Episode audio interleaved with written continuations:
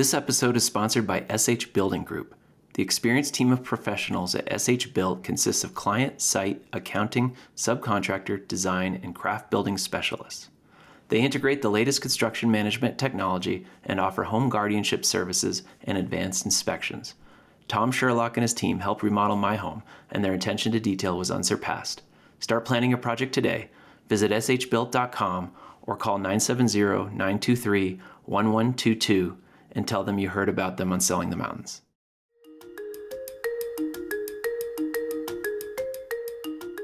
Hello and welcome to the show. I'm your host, Christian Knapp. This is Selling the Mountains, a show about the booming mountain town real estate economy and unique personalities fueling it. Each episode is an insider's perspective on market trends, lifestyle, success stories, and the ups and downs of home ownership in the mountains. Christian Knapp is the former Chief Marketing Officer of Aspen Skiing Company and a lifelong mountain town enthusiast. He is an accomplished marketing and sales leader who has worked for the top resorts in North America, including Aspen, Vail, Breckenridge, and Keystone. Currently, Christian is an independent consultant and principal at Moment of Truth, a boutique marketing firm specializing in brand development, strategic planning, and digital execution.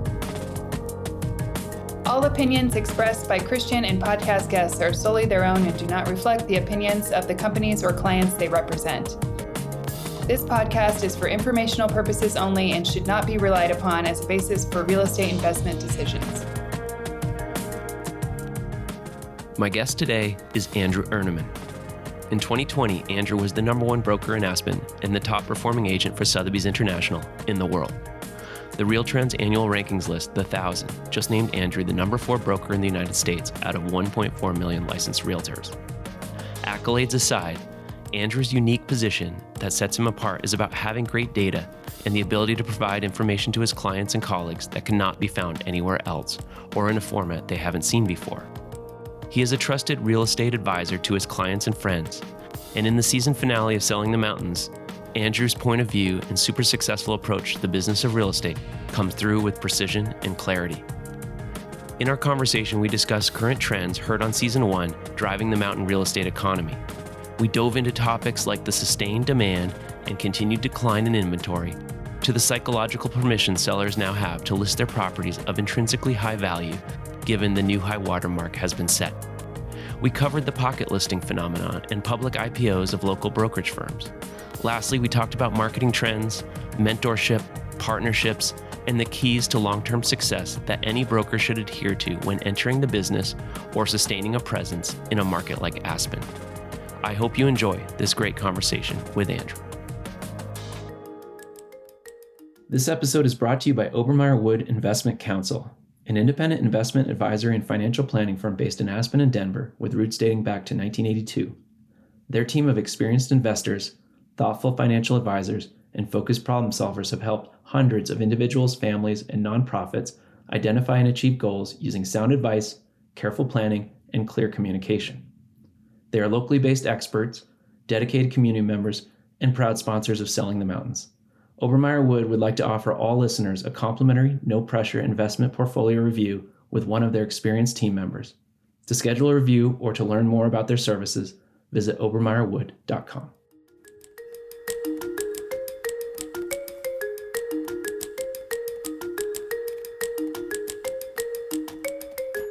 when we just psychologically hit the reset button and said, let's see what 2021 brings. When I spoke with you back in February, the year was young, and it felt like we still had good demand in the market from buyers. We knew that uh, listing inventory was low at the time, but we were in that time period where Aspen is a very seasonal market in many ways, not just for tourism, but, but particularly for real estate.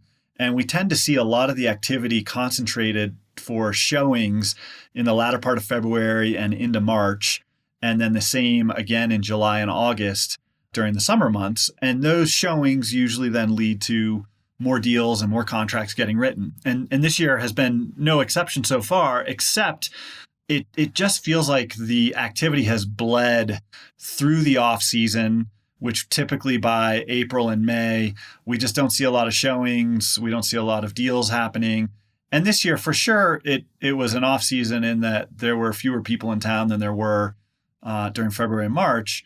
but more than I'm used to seeing for our quote unquote off season, and more showings than I'm used to seeing that time of year, and definitely more contracts being written.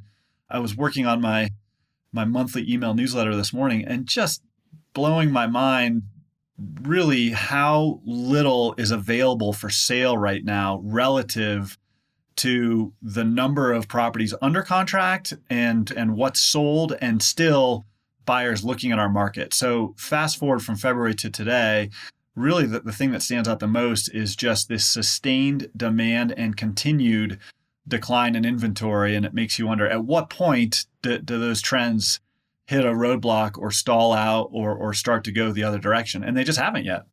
Are you starting to see an acceleration of listings or is it holding steady at just minimal listings? So, normally coming into the summer months, we'll see an acceleration of listings. We'll see more people come on the market late May into late June. And that's typically because in Aspen, the, the market really gets going around July 4th and then through July and August. Snowmass Village is, is pretty similar.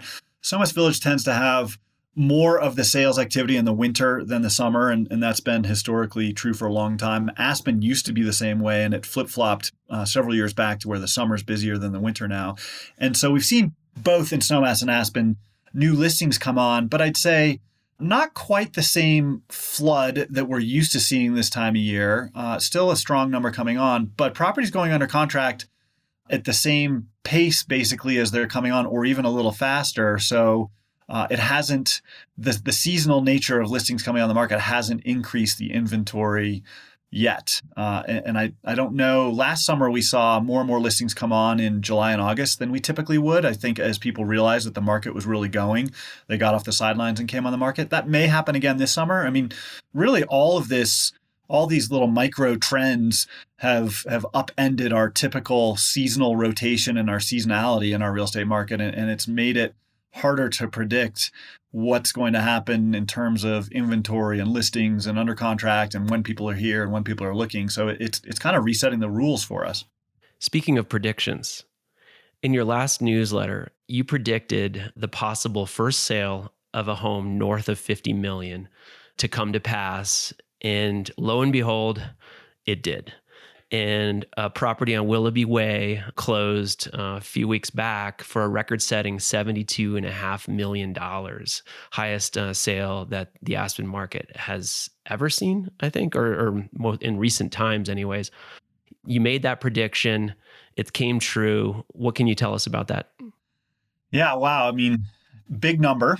And back to what I was saying about resetting when you start the year, one of the things when we came into this year, I just I always like to take stock of what happened the prior year, what are the trends I'm seeing, and and mostly what are the things that people don't think about as often when we're talking Aspen Snowmass real estate. That's just been something for me throughout my real estate career here of of trying to not necessarily think out of the box as much as just think differently, think about things that people aren't talking about as much. And one of the things coming into this year that I I said, I think originally back in January, and then as, as you pointed out in my last monthly newsletter, was I, I, felt like this would be the year where we'd see our first ever 50 million plus sale. And I and I said that because there have been only a handful, actually fewer than a handful of sales in the 40 to 50 million range ever in Aspen for residential real estate. Commercial is a little bit different because you have hotels and, and bigger properties. But for homes and ranches, parcels of land.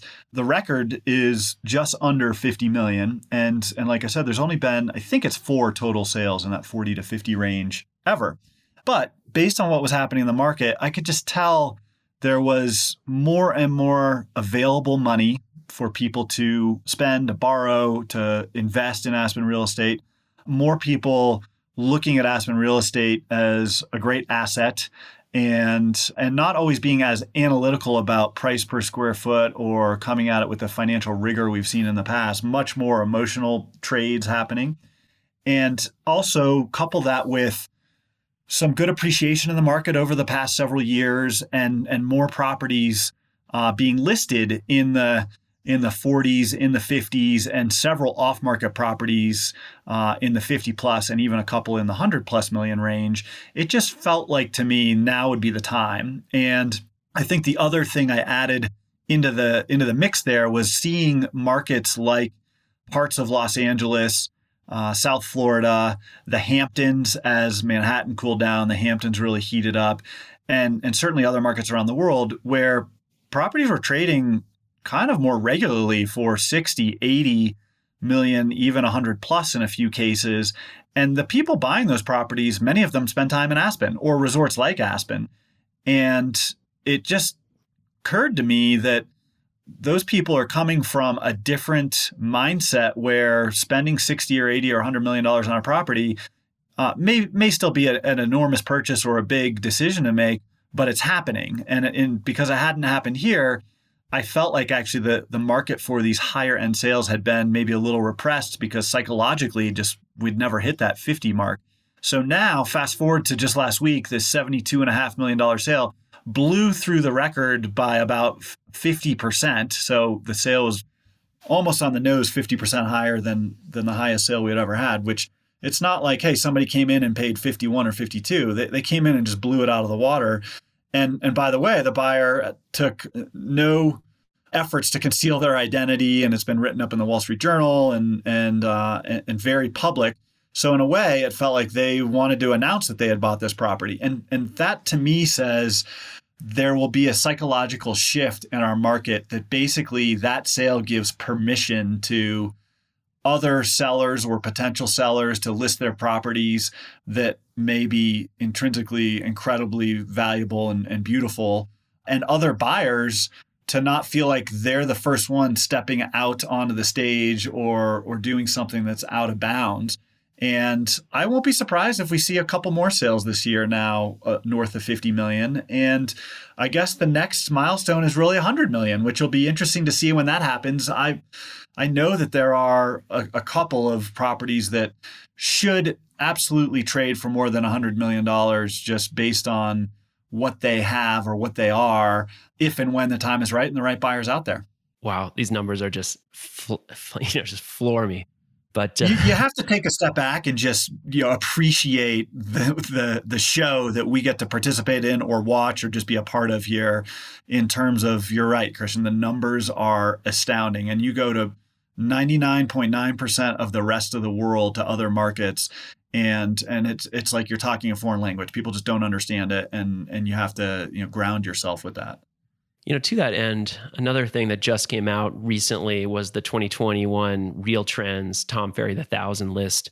And this is an industry list for brokers that, um, you know, basically hones in on the 0.07% of the top brokers in the country based on total sales. And you were the highest um, broker listed in the Aspen area at number four, which is a huge kudos to you and, and your success. I'm curious who the three were ahead of you and you know, what what is this list about, and is it important? Uh, good question. I'll start there with is it important? I think it's important to people who care about rankings, which is not me, ironically. I think it's people. I'm competitive. Don't get me wrong. I, I, I love to win and I love to be very competitive, but I, I never have set out in this business to try and get on a list or be a certain number on a list. But there are people out there that that's important to personally. It just gives them validation or self recognition. And I appreciate that. I think that's great. I think it's important from to to be fair if you're in the business and you're on the list it's it's a nice feather and an almost marketing pitch to be able to put out to clients potential clients to your sphere in whatever way you feel appropriate because it definitely can give a, a level of credibility that especially potentially new clients or, or people who who know you but don't necessarily know you know what you're doing in terms of sales or how successful you might be uh, it's it's a way to quantify that and put that in front of people. When i got into this business a little over 12 years ago being a, a realtor in aspen i i remember at the time uh, occasionally seeing the rankings just locally for Aspen real estate professionals and, and thinking, you know, that'd be pretty neat to be top 10 on that list someday if I, if I could uh, do enough sales to, to just be in the mix of, of really having succeeded and, and made it here as, as a realtor. But it was never really an express goal. And so to, to have this year where uh, I ended up, like you said, number one in Aspen, and and then I found out number one for all of Sotheby's International Realty in the world to be the top performing agent globally for Sotheby's was really special. And that's not something that they publish or, or put accolades out. But when I had the, the chief marketing officer for Sotheby's International Realty call me and deliver that news, uh, I don't know, two months ago or a month ago, that was that was pretty pretty neat to hear that because again, I didn't set out for it, but it happened. And then on this list, uh, who are the three people ahead of me? So to be ranked fourth out of a million plus realtors in the entire United States is is still mind-boggling for me. And I'll put it this way: my my kids asked about it because my wife brought it up at dinner when when the list came out, and we usually have dinner together, the four of us, our two boys, and my wife sitting together. And the boys were saying, "Well, Dad, I mean, who's who's number one, two, and three? And in fairness, number one and two, number one is homes.com, the owner of homes.com, and number two is a similar type. I forget what the the website or the real estate business is, but they sell thousands and thousands of homes through their internet business every year, which is a little different model than just being an individual broker in Aspen, Colorado. But they get on the list because of the way their business is structured. The list is really meant to be individual brokers, not companies. Uh, but the way they're structured, they they absolutely are on the list. So I kind of look at those two and say, well, that's a different different program. And then ironically, the third person uh, is what I understand a, a realtor in Florida and very strong performer every year. But what I told my boys was, I said, you know, guys, if you take away the first two, and then the third, I actually had some unpublished sales that I didn't go on that list. If they were able to be published because of confidentiality clause, then I'd actually be number one if you look at it that way. And that made my boys super happy. So I think of it as the way they look at it. Hey, our dad's the number one guy in the country and the world for Sotheby's so that's great. That was last year. We can, you know, celebrate that and be happy about it. I'm not aiming for anywhere on that list this year or anytime in the future, but it's cool to be able to look at it and have that be a part of my my career, I guess. The really cool thing, I mean, obviously Aspen market helps, right, in terms of the dollar volume that's being sold, just the the price per square foot of the homes here um, definitely propels people. But um, nine brokers or broker partners have been featured on season one of Selling the Mountains and have had an episode. So that was really cool f- to see, and that we were able to attract that level of talent in our local market here to be part of the show in, in the first year. So thank you for um, being part of it, and uh, c- good luck and uh, continued success there. Thank you. And, and and absolutely, I mean, you make a great point. If you look at that list, three of the top 10 volume producing, dollar volume producing uh, agents in the entire country last year came out of Aspen. And that that just tells you not how great we are because look, there are a, lot of incredible real estate agents out there, and a lot who will never show up on the dollar volume list because they're just in a market where the dollars aren't there. That shows you the power of the Aspen real estate market on a on a national and really a global scale. The dollars that flowed in here last year, and I don't think that's ever been the case where three of the top 10 and probably not even three of the top 20 or 30 have been on that list. I think you have to go a little deeper typically to see Aspen, even though Aspen shows up typically pretty well on the list. It's, it's just amazing.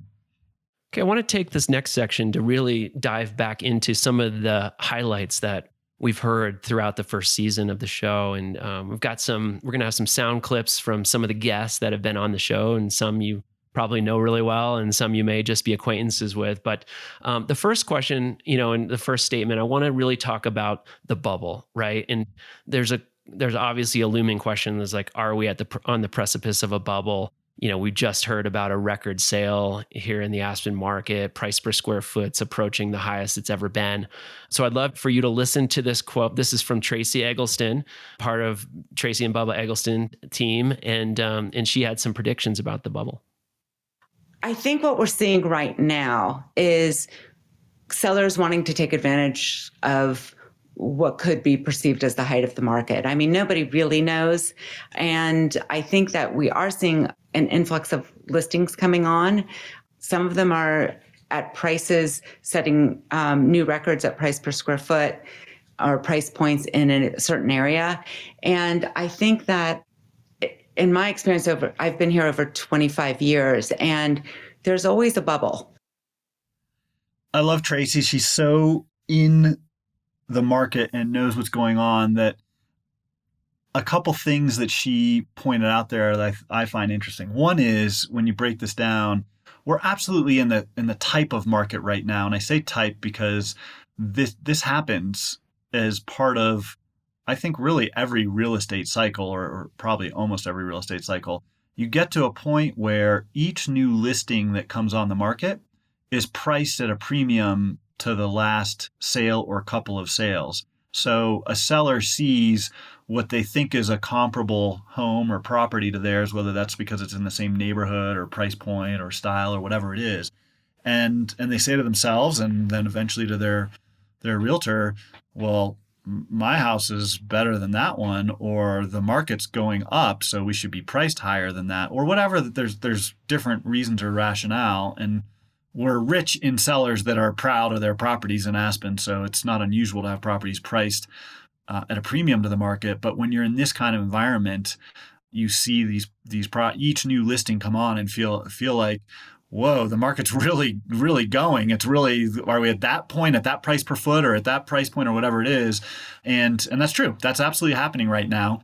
And then with regard to her comment about the bubble, it's just so hard, and and I really hate, uh, frankly, people talking about a bubble in any way or another because what what does that ultimately mean? I, I, guess most people talk about a bubble in the context of something that's going to pop, and in Aspen, and I think most of the U.S. People look back at the the Great Recession and, and definitely say, well, there was a real estate bubble at the time because prices went down in Aspen significantly down uh, for maybe the first time ever. I mean, there were years where maybe they would dip a little here and there over time, but never a, a precipitous drop like we saw then over two or three years. And and I think you could call that a bubble when we've had other periods of time where prices have gone up quite a bit over several years and then the market took a bit of a pause and like i said maybe prices dipped a couple percentage points before resuming an upward trend. I don't know if I would call that a bubble. And I don't know what we're in right now. I can tell you what we talked about earlier with regard to just record low supply. It's hard to think the market would just all of a sudden burst as a, as a bubble would and we'd see things just change overnight where they shift downward and prices start really dropping. But I'll also give the corollary to that, which is we saw last year a perfectly fine functioning, upward trending, mature real estate market come to a screeching halt overnight when the COVID lockdown happened and the ski area shut down. No new contracts effectively being written for a couple of months, and several contracts falling out during that time. So the market could turn on a dime. And just like it did then after that shutdown, it didn't happen overnight, but over the course of several weeks, the market just completely accelerated out of that and, and went as strong as we've ever had it. So our market can shift very fastly. I don't want to rule that out by any means. Uh, it doesn't feel like we're in an environment where we'll just wake up one day and prices are going to, to just start dropping dramatically. But prices have gone up in the neighborhood of 20 ish percent over the last year. And prior to that, they were going up on a more sustainable, or what I think a sustainable pace of five, six, seven percent a year on average for the, the prior five, six, seven years. When I see prices jump like they have the last year, it starts to uh, put up my antenna to say, are we in an environment where we need to be more cautious about what could happen in the coming months or the coming year.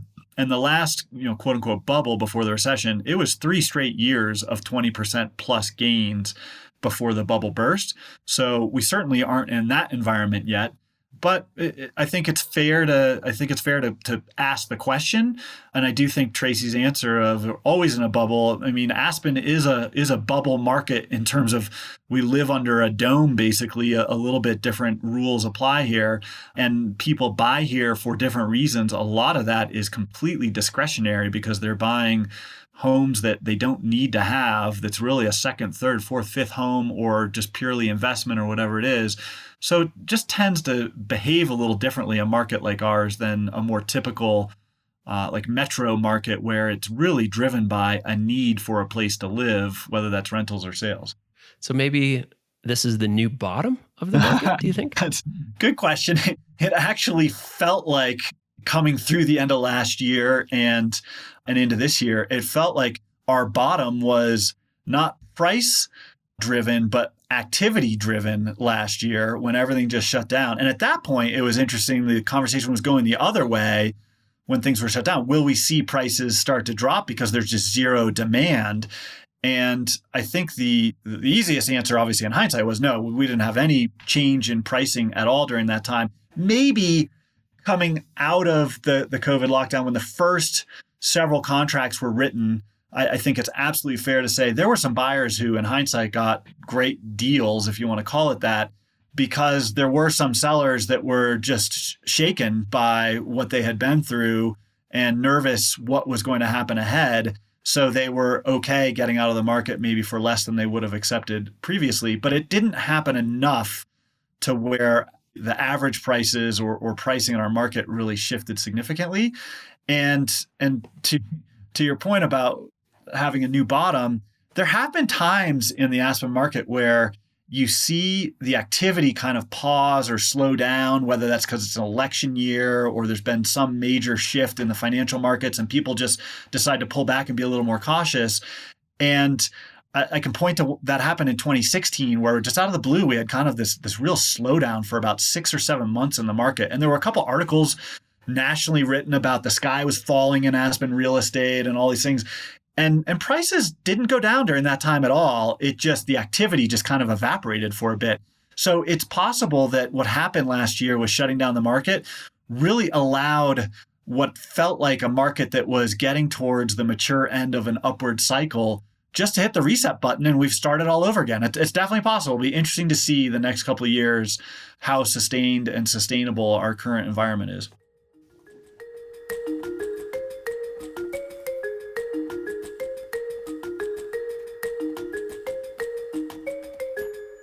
This episode is brought to you by One Snowmass Residence Club, located in the heart of the new Snowmass Base Village.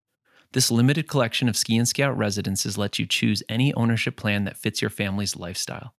With two, three, and four bedroom options available, you can select the size that makes sense for you and how much time you want to spend in Snowmass. Customize the perfect ownership with guaranteed use at specific times of the year, plus unlimited use of three additional types of long or short term reservations and the revolutionary exit strategy allows you and the other owners in your shared residence to voluntarily sell the unit as whole ownership and distribute the proceeds proportionally. An online reservations portal, housekeeping, and concierge services plus resort style amenities means smarter mountain living. To learn more, visit onesnowmassresidenceclub.com.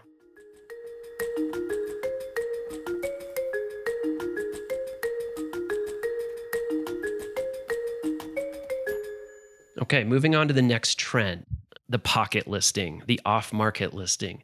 And you mentioned this in your last newsletter as well. I know you've had some off market sales. There's been some incredible off market sales, a $40 million transaction recently. My guest on the February 16th episode of the show was Brittany Rockhill, and she predicted this trend uh, spot on. Yeah, no, I, I completely agree. This is 2021 is going to be the year of off market sales and digging. I mean, I'm I'm actively doing that. I have some things under contract that aren't even in the MLS right now. You know, always looking for things for for clients. So Brittany is a true go-getter she actually talked about uh, finding a unicorn in a haystack for her clients, which made me laugh. You know, what's your take on that trend? Is it here to stay? And uh, what does it mean for the broker community? So, uh, in terms of trend, I'd say I, I, don't know that it's a trend as much as it's always been a part of our market. We, we've always had sellers who, when I say always, as long as I can remember, we, we've had sellers who want to sell, but don't necessarily want everybody else to know that they are sellers. And sometimes that's because it's a high profile seller or a higher profile location that they have their property or whatever they have going on in their lives. That that part of our market has just been there and, and I think will continue to be there. What's a little different and and maybe is more of a, a trend, if you will, is different reasons why people are are off market. And aside from the typical seller who says, typical off market seller who says, I'm, I'm going to sign a listing agreement. I have my agent representing me and out there trying to find me a buyer. I'm just not in the MLS or advertising or publicly out there. That that's fine. We'll always have that. But the I guess the trend that I would comment on is more of a, a, a part of our market that a couple years ago I started really digging into and seeing, which is buyers love to find something that's not out there publicly listed. And I think this really shifted when Zillow and Trulia and Realtor.com became more prominent four, five, six years ago, and listings became so publicly accessible for everyone. Because remember, it used to be way back when the MLS was in a book and people had to go get, find a realtor that had the book they could flip through, and then it all went online. But when it went online, the the the MLS and the the local companies really controlled the listings, and it wasn't as easy always for a buyer to go find all the listings out there. And then the Zillows of the world really flattened that landscape, and all of a sudden, everything that was available for sale that was publicly listed was was out there for everyone, and buyers. As a realtor, when when you're working with a buyer, that changed the game for us, where buyers are calling and emailing and showing up here and saying, here's my list. Here are the four properties I want to go see, or here's this, this one I've already identified, or let's go see the, these properties that they've already researched and they already know, in some cases, more than you as the realtor might know because you haven't focused on that particular property and the buyers have all this public information at their fingertips and they like to do it. They like to dig in whether it's on their phone or their ipad or their computer before they ever even get here. But it's, it's become a little bit of a sport almost for a lot of people. And and so now what's my value add as a realtor?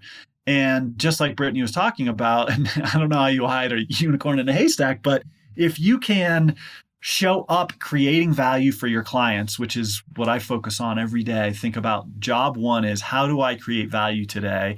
One of those things is finding listings that aren't otherwise available. And so I actually pitch oftentimes to sellers or potential sellers a strategy where we may start off market or we may plan on being off market all the time because now all of a sudden the buyers are out there hunting for you as the seller, hunting for your property, and they're excited when they find something off market versus the traditional model where a seller goes on the market and you're hunting for buyers. And sometimes not in a market like now where it's the dynamics are just everyday transactions happening, but sometimes that's that's a harder dynamic in our market. Sometimes it can take sellers two, three, four, five years here, believe it or not, for certain properties and locations to find their buyer. But if you're off market and a buyer can still find you, it just feels a little more coveted and special. Does it make your job easier or harder when you have an off market listing? I think it makes it harder.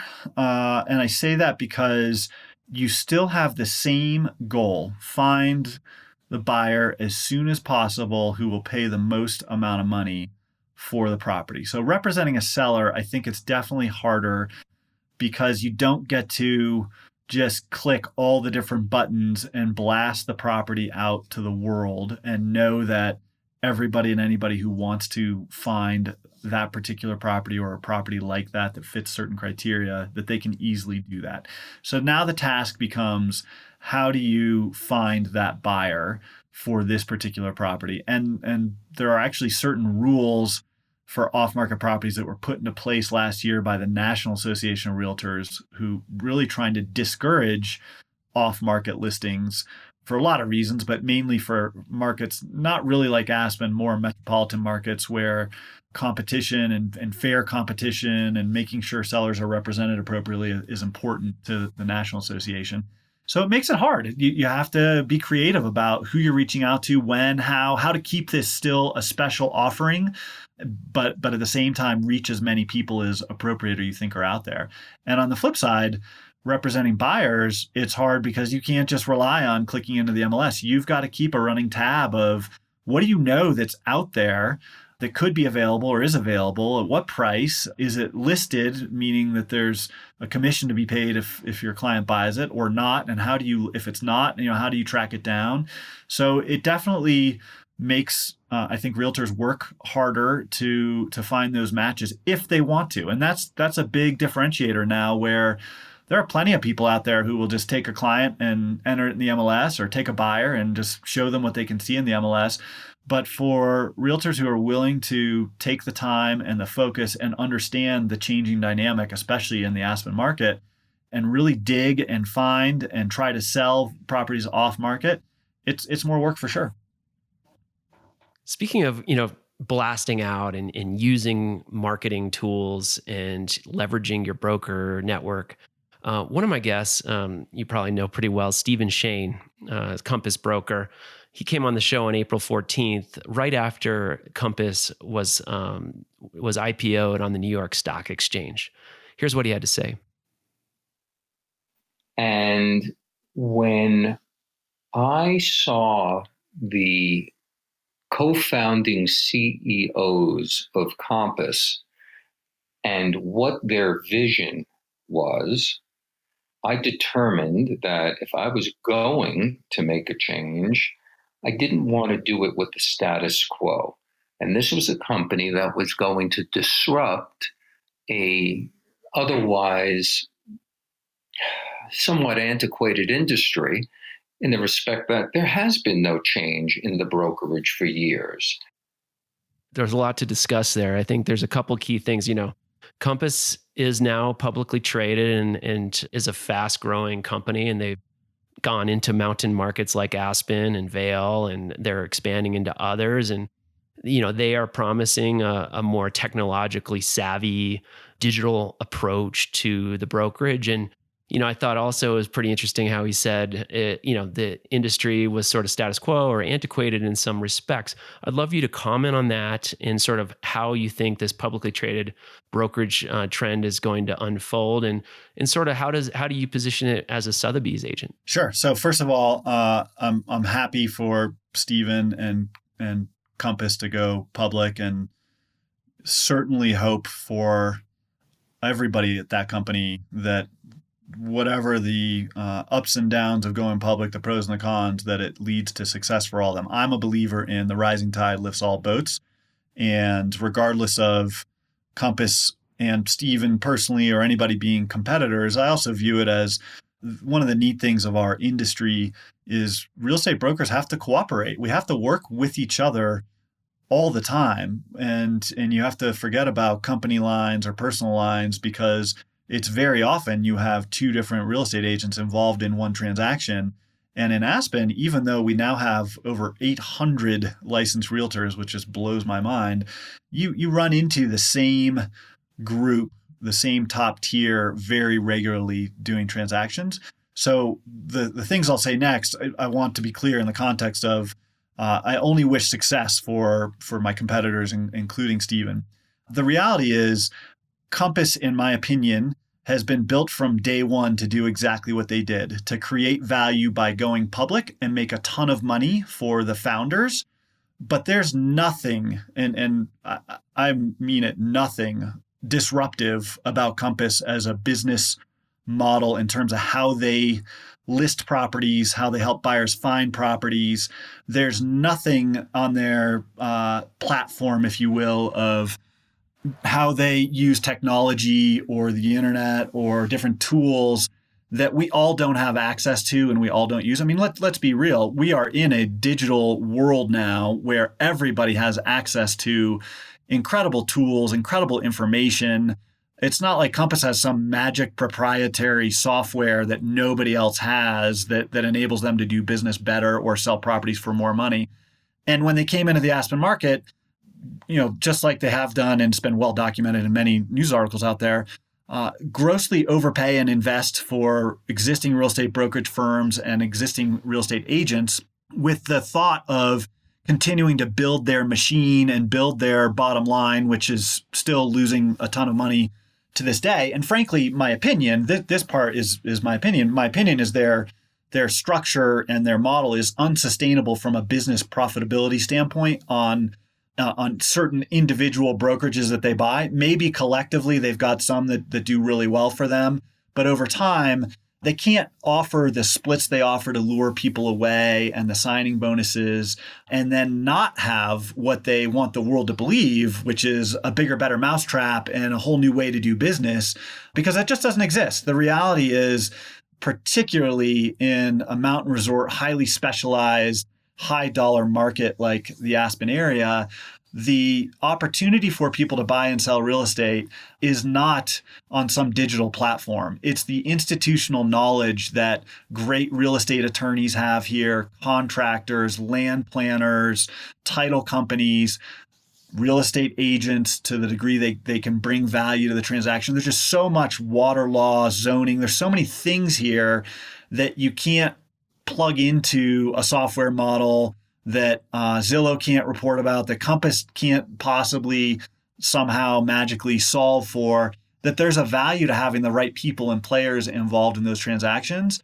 And while uh, the Aspen branch of Compass has some great agents, Stephen being one of them, it's it's no different from what Sotheby's is doing every day, blocking and tackling. And the reason why I'm at Sotheby's is frankly, it's just the biggest network with, in my opinion, the most recognizable name in the world. And when it comes to buying and selling real estate for clients, doing what I do as, as a business, it's the referral network, it's your connections, and it's the recognition of your name. When I walk in for a new listing appointment, I don't have to explain what this name Sotheby's means. People know. And and by the way, Compass has done a great job of building that brand name across the US, not internationally yet, but across the US so people recognize oh, it's Compass and whatever their thoughts are that they've they've been sold on the digital platform or it's just a recognizable name or it brings credibility.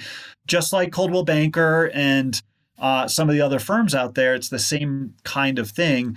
And and everybody's got their own thought of where they're a fit, their culture, et cetera. And that's why it's great to have competition. It's great to have other companies and other choices. And by the way, it's great for our clients too, because the last thing you want is one company and a client feeling like they just that's all they could choose. I think it causes all of us to keep our our pencil sharp and and keep working hard to be the best in our market. But make no mistake, there's there's just nothing unique or special about how they've entered our market or, or do anything in our market. All right, Andrew. So in uh, one of the earlier episodes as well, I had your colleague on, Chris Klug. And Chris is a phenom, as we all know. He's an Olympian, he's an incredible athlete, and he's, he's super competitive. You know, and he has come into this market really strong. You know, he's a, he's a relatively new broker still, but has, has seen tremendous success and has really adopted all things digital, right? He's got a ton of emphasis on his social media channels and video production and has really leveraged his his PR skills, his marketing skills from his former life. So here's a quote from him. I think maybe some of the things that I do differently is is certainly rely on my uh, my social media channels and, and platform, which is the most expansive in the uh, in the local brokerage community. A lot of uh, emphasis on video. I think doing lots of interviews and lots of broadcast experience over my 20 year career really helped me, and I'm relatively comfortable in front of the camera. And so I really brought that into my real estate career and thought, how can we make um, these properties and, and, telling these stories more interactive and, and more fun? So, as a marketer, I can really appreciate what he's saying there. You know, I, am a huge believer in social media to build your brand and keep your awareness out there. I'm I'm a big believer in storytelling and and I think it's an interesting analogy to tell a story about a property and do that through a visual way with the latest drones techniques and you know beautiful videos and music and maybe it's even a TikTok these days. Who knows? But um, you know, Chris has one approach, and then you and Craig Morris and some of your colleagues have a very different approach where you really don't spend as much energy on your social media presence and rely on your your really incredibly strong networks and partnerships and just re- that referral in your e-newsletters uh, to really drive those sales for you. Can you comment on that? You're, you're absolutely right, Christian, and uh, I'm a huge fan of Chris Klug, and it's been so cool to see from a professional standpoint, but also just from a friendship standpoint, see his business just blossom and flourish over the last couple of years and to know honestly that a huge part of that is exactly what he was just talking about his dedication to social media and video and how he markets his properties but also himself and and I'd say himself because that's what's I think really neat about our particular profession is there's no rule book. There's no one way, there's no one path to success.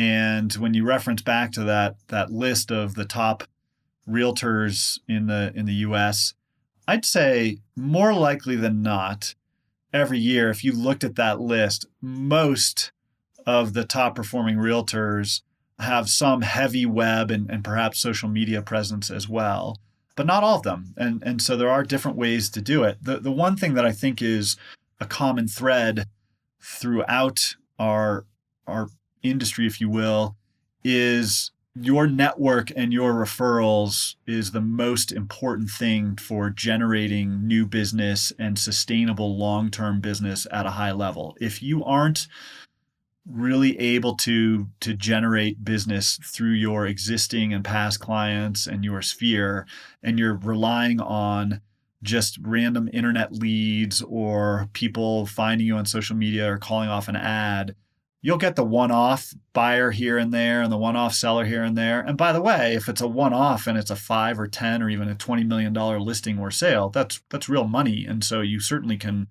have some success. But I'm talking about year in and year out, really producing and, and seeing things happen.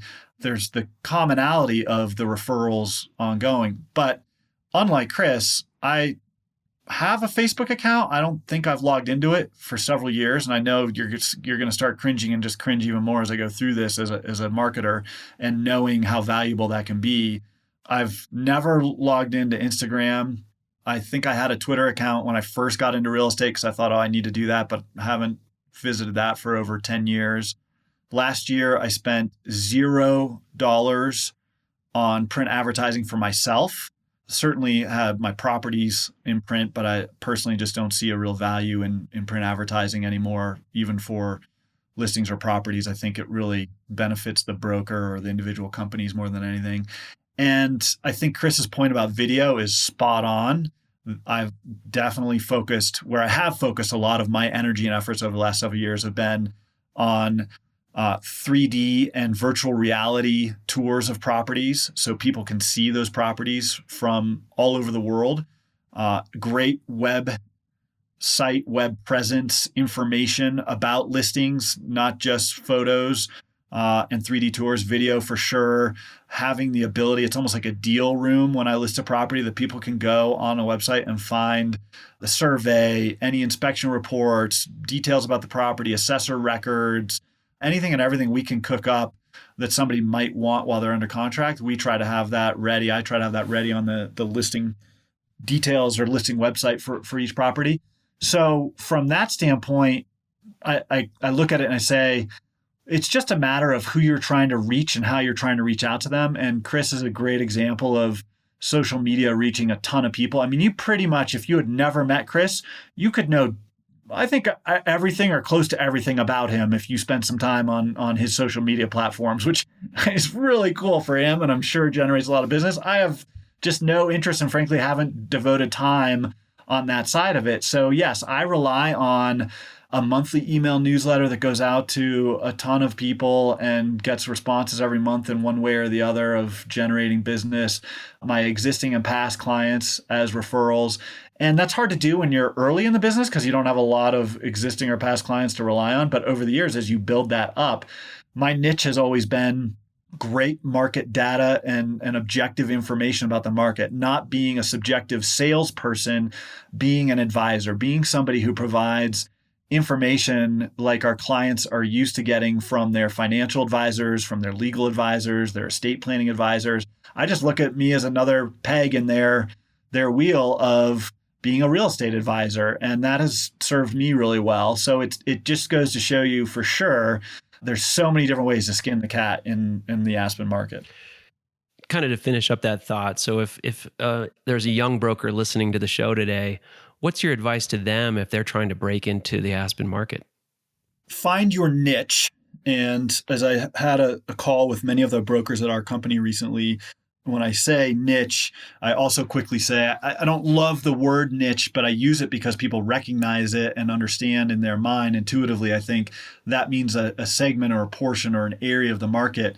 but in real estate, it can mean a geographic area, a price point. It could be one condo complex. It could be rentals versus sales or or commercial.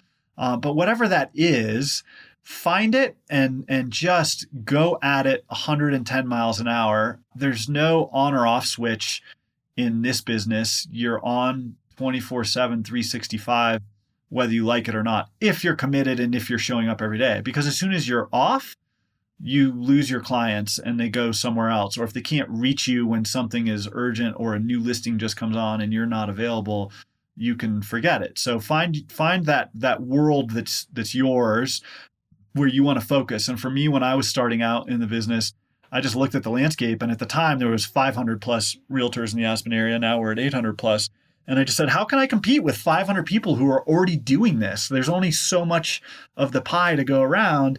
And my determination at the time was, you know what? I have a background in business and manipulating data in Microsoft Excel and in other formats that allows me to hopefully have a leg up on the mass vast majority or at least differentiate myself from the mass vast majority excuse me of my competitors where I can show up and and provide information that people aren't seeing elsewhere or in the format that I'm providing in other places. And so for me that was my niche starting out and that led to news articles about my market reports which led to public speaking engagements about the market which led to more press coverage and more people paying attention and then clients and it snowballs from there. So for anybody in this business whether they've been in for a day, a week or 10 years if they don't have that specific skill or area or or focus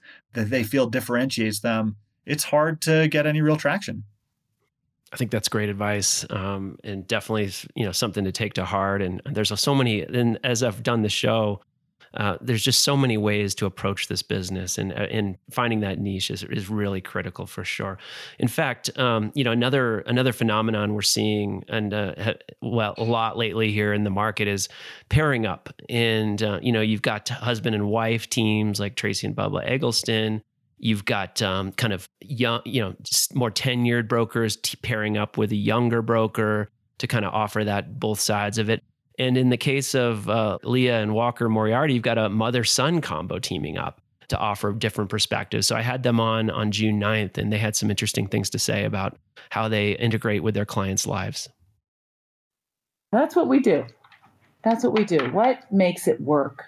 You know, honestly, every day it's how do I get my kids into summer camp? How do I find a private chef? How do I, you know, how to and honestly, the a lot of the fun part is sharing with buyers and sellers things like how to take your used things to the thrift store because it all goes back into the education system, right? We don't throw things out, furniture and and they love that. So Leah and Walker are really an interesting dynamic, right? You've got a mother who's been doing real estate here in the Valley for 35 years, and you've got Walker moving back here from New York City, kind of bringing his perspective, digital marketing, big city perspective to things, and they're pairing up to get out there in the community. But I think Leah's point there about, you know, going the extra mile for her clients and really becoming part of their lives is something a lot of brokers probably deal with on a day in, day out basis. Do you you know how do you approach that? And how do you find balance when you know there's demands at all times? And where do you draw the line? It's a, it's a great question. I was ironically uh, just with leah about an hour and a half ago and celebrating a little bit with her just talking to her about having her son now working with her and, and how cool that is and how great they're doing. And you know leah is just a gem not just in our profession but in our community uh, one of a kind and if you take from the last question you ask in the part about find your niche, Leah's somebody who has been very successful as a realtor uh, in our community for a long time. And her niche, from my perspective, she would probably say it much differently because she may look at it differently. From my perspective, her niche is is being her and giving herself to her clients and the community. It's not market reports or being really sharp at writing contracts or knowing all the ins and outs of water law and zoning. She knows a lot about all those things, but her niche is exactly what you heard in that clip. And I think from a standpoint of being able to to differentiate one another in this business, the the thing that you can take with you forever and and will always come back to you in a positive way is treating your clients and your friends like gold and sharing with them everything that you can along the way to help them. And so when you find somebody like Leah who who does that, it just keeps boomeranging back to her. And I look at that and say there's there's so many great facets there. Your point about teams or or pairs of brokers join together, what a powerful thing. I've I've done that with different people over the years in different ways.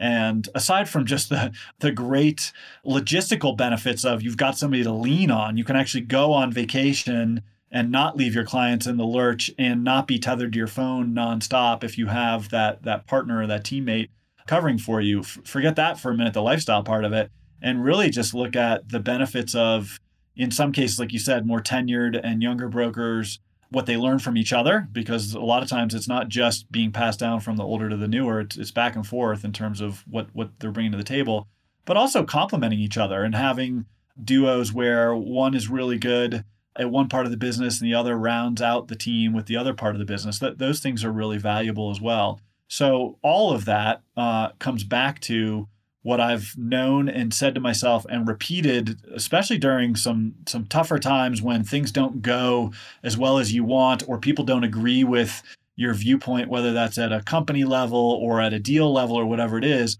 all of this points back to the client. At the end of the day, it just matters what the client wants, needs, and where they need to get to. And if you lose sight of that and you're in it for yourself or for the money or because you just want to get the deal done, ultimately you might get that deal done. You might get that commission. You might get the personal accolade. And that goes back to why, for me, it's just never been a goal to, to be somewhere on a list in terms of ranking is it, it's really about making sure that somebody is able to sell their property successfully or buy a property successfully or do both or whatever it is. And the only way to do that is to absolutely put their interests first and that can be a hard thing sometimes for people to recognize that it's not about your own opinion or what you think should happen here or what you like or don't like about a particular property or whatever it is. It's about what the client likes and doesn't like or what they want and need or don't want. And sometimes that may be counter to what your opinion or your thought is. And so your job then is to take something against your thought or your opinion and figure out how to make it happen and how to how to make it happen in a good way. And and that's hard sometimes. I think those are great points. And you know, I know top brokers like yourself have teams behind you, right? And you know, and you've got I'm sure you've got a couple staff people helping you with a lot of different stuff. So I'm curious how you know an individual broker that's just you know everything to do with the client 100% through everything doing the showings and all versus a broker like yourself that has a team what are you outsourcing? And where do you draw the line and how do you maintain those direct relationships with your important clients? You know it's it's like everything else there's no black and white it's just fluid. So i definitely have the benefit of great support not just my my real estate team but family friends everything and i think we all need that in in different ways no matter what we're doing. I take the approach I'd say compared to Leah, for example, who is I think very personal in her approach with her business and her clients, uh, and that's I think a really neat way to do it. For me, I kind of bifurcate a little bit more, where some of my clients have become friends, and and some of my clients certainly we have ongoing, more regular interactions and relationships. But a lot of them, I look at it as it, this is my job. It, it's a business where I am trying to help you get to where you want to be or go where you want to go, and and it's nothing more than that. And if something grows more out of that because of our rapport, or our relationship, or what we go through, then that's a nice side benefit. But for me, I, I really look at it in more of a pragmatic way, if you will, that when I put the real estate hat on and, and somebody calls me and it's a client or a potential client or, or just whoever it is, or we're meeting or we're looking at property or we're dealing with a contract, I'm really just trying to, again, go back to that advisor role and not so much of uh, what I'd say is a little more touchy feely or personal on, uh, on the relationship side of it. Speaking of the advisor role, the next guest I want to dive into and have you comment on was a, a, gentleman named Theo Williams, and he works for Slifer Smith and Frampton, and he's new to the market. He's an up and coming broker. He's actually from England, and he's black. And so, you know, it's just kind of an interesting dynamic. He came on episode five, and we had a really, really interesting conversation about sort of the challenges of becoming a broker in a market like Aspen. He actually moved here not not that long ago to be a soccer coach and found his way into real estate and is trying to differentiate himself you know but you know comes in with an accent and and and he's not uh, doesn't look like the typical broker around here so that probably gives him a leg up but it's also a challenge for him being new and so i'd love to hear what he had to say it's unquestionably the most important part of it is having a mentor if you don't have a good mentor you're completely lost. There's so many things that go on behind the scenes that you have no idea about. Um, it's not in the textbooks. It, it, they don't tell you, hey, it's, it's not just contracts all the time. You are going to have to find ways to put yourself in certain places. You need to ask questions quite a lot. And there's a lot of fear when you get involved. So having someone that you can run ideas to back and forth, for me, has been huge couple interesting things there, right? Mentorship is key. So I'd love your comments on how you approach mentorship to younger brokers.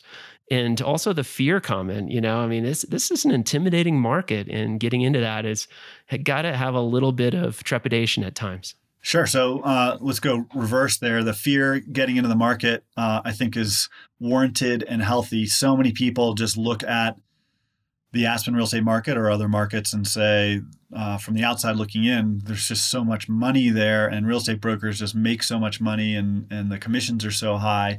And the reality is, on on many of our sales, that's true. There's a lot of uh, a lot of commission dollars at stake and and on the table. But to get to the point for most people, and again, this goes back to being sustainable, being able to have a successful business year in year out, not just one good transaction, which anybody with a license can can pull off under the right circumstances or the right person or people, whatever it is. But to to be sustainable at it takes a lot. You need to you need to know a lot. You need to know a lot of people, and you need to put all the pieces together.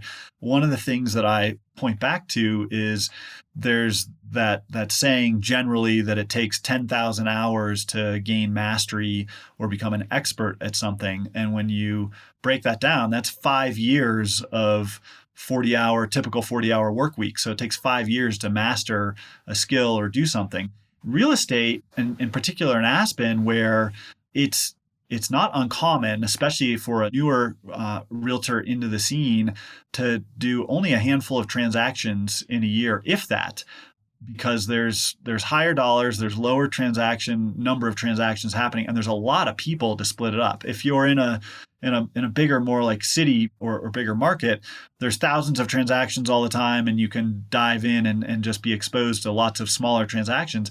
Here, I would argue it can take more than that five years for mastering to become an expert because it's not so much about your time in the business, it's actually doing the business. And if you're only writing a few contracts a year or involved in a few transactions a year, like is the case for many people starting out, it can take a lot longer than a couple or five years to get 50, 60, 100 transactions under your belt and, and really start to see patterns materialize in terms of types of issues that come up, types of clients, types of situations, and, and recognize that even then there's still new things on almost every deal or with every personality or person. So for somebody like Theo getting into the business, a mentor for sure is a critical piece, but I'd say even more critical than having a mentor is the recognition that you've just got to keep going and doing and finding ways to actually participate and not be on the sidelines. And so transfer that over to the other part of your question of how do I look at that in terms of being a mentor? That's been for me probably the most gratifying part of my business the last year to 18 months. As I said earlier, the way I approach my clients is maybe a more black and white, pragmatic approach and not as much focused on necessarily relationship building. Of course, I want to build the relationship enough where I'll I'll be referred business in the future. But I I really look at that as if I do a, a great job for this person, whether they identify personally with me or not shouldn't matter as much as they'll want want to do business with me again or they'll want their friends to do business with me. But from a personal connection standpoint to be where I am in the business and have as much under my belt and still a lot more to to learn for sure and, and experiences to happen and deals to do.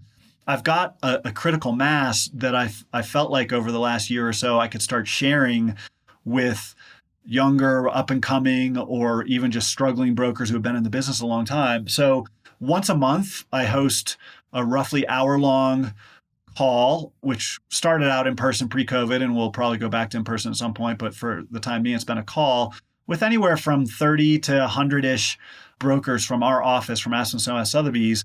And I've got a different theme every month. And I'll talk about negotiating one month or listing presentations another month or all different facets of the business and just share things that I've learned and and tools and ideas and philosophies.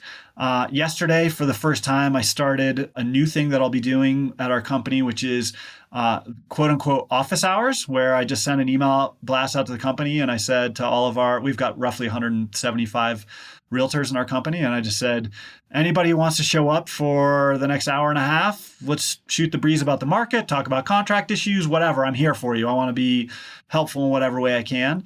So finding ways for me to get involved uh, and, and, in a, I guess, a way, give back some of the things I've learned, or if there's value for other people, great. And and I try to do it in a way where I don't pretend like I have all the answers or I know everything or or that I'm uh, you know, the expert on all this, but I do look at it like there are people, like you heard from Theo, that are just looking for somebody to tell them how certain things work, but they don't always know who to ask or they don't know how to ask. And so if I can just serve that up to people and each person who participates in one of my sessions gets just one nugget out of it, uh, then I look at that as a huge positive. And by the way, that's that's a big reason why I was excited to come back on your podcast was just knowing the audience that you've built. And for me, less about being on here to build my business and more about just knowing that there's an opportunity for other realtors, for clients, prospective clients of mine to maybe just take away a nugget that sticks with them. That's really important to me. So, Andrew, this has been incredibly fascinating. Uh, absolutely can't thank you enough for coming back on the show and, and helping finish up the season. It's been an, it's been a really incredible ride to learn from so many different brokers and developers and community members about this fascinating market here in Aspen and further afield in other mountain towns as well. Do you have any final thoughts for listeners of the show? Uh, thank you again for having me, Christian. And it occurred to me through the the months that you've been doing this when you first pitched the idea and and asked me to join your first podcast and you told me that you had decided to title it selling the mountains I, I've always loved that title. And of course, you being a great marketer, I think just hit the nail on the head because that can mean so many different things. But I, I kind of look at that and say, we're literally selling part of our mountains, this this beautiful place we live. And it's interesting to see where that line is drawn between what's public land or accessible land to the public and, and not owned by any one person versus the properties here that in some cases literally are mountains. There was a sale last year that was the majority of Shadow Mountain at the base of Aspen Mountain that sold. There are properties that are, you know, significant chunks of Red Mountain or other mountains here. Just just amazing when you think about what we see and get involved in and the properties that are created here and, and traded here. And then for you to layer on top of that the personalities that are involved in it on a daily basis and, and do it in a really, I think, fun way and, and pull back the curtain in the way that people haven't seen. It's it's very cool. So thank you again for having me. Well, thank you. And it was very intentional. The name, of, you know, it certainly could have been called Selling Aspen or particular mountain town, but I wanted to have a nod to be um, bigger than Aspen, right? You know, Aspen's obviously been the focus of season one for the most part. We've dabbled it. We did do an episode from Telluride and one from Breckenridge as well. But you know, the mountains is where we live. The mountains is what we're all here for and why we came originally. And, you know, and selling is an interesting, it's an interesting word, you know, because no one can truly own the mountains but that's not the sentiment here and it's really becoming part of these communities and finding your way into these communities or maybe buying a place in these communities so you can spend a lifetime here but what i wanted to do is really help expose sort of what's going on in this marketplace, what's what people should be thinking about as they endeavor to buy or sell property in the mountains and and what are those trends that are going to dictate um, the rest of 21 and into 22 coming off of an incredible pandemic uh, fueled boom in the mountains. So thank you for your time. Thank you for being part of the show and we look forward to uh, season number two coming up some point in time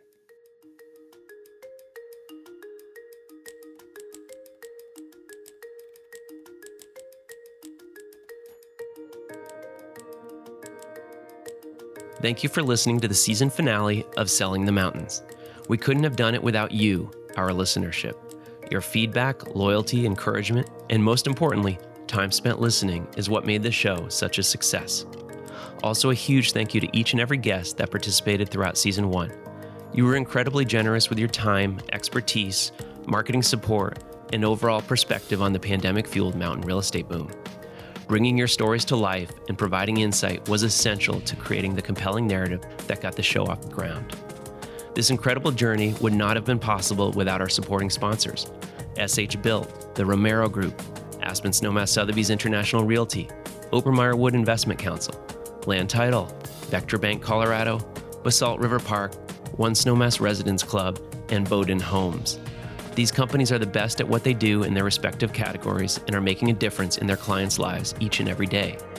Lastly, I want to thank Dustin H. James from Podborder, my audio editor and producer, who helped make the show sound so great and push me to make each subsequent episode better than the one prior. You'll never miss an episode of Selling the Mountains if you follow the show on Apple Podcasts, Spotify, or your listening platform of choice. If you liked what you heard, please leave a short review and share it with a friend. Sign up for the free Selling the Mountains newsletter to get exclusive content, episode recaps, sponsor offers, and more. Visit www.sellingthemountains.com. You can follow the show on Instagram or Facebook at Selling the Mountains. Selling the Mountains is a production of Moment of Truth, LLC, all rights reserved.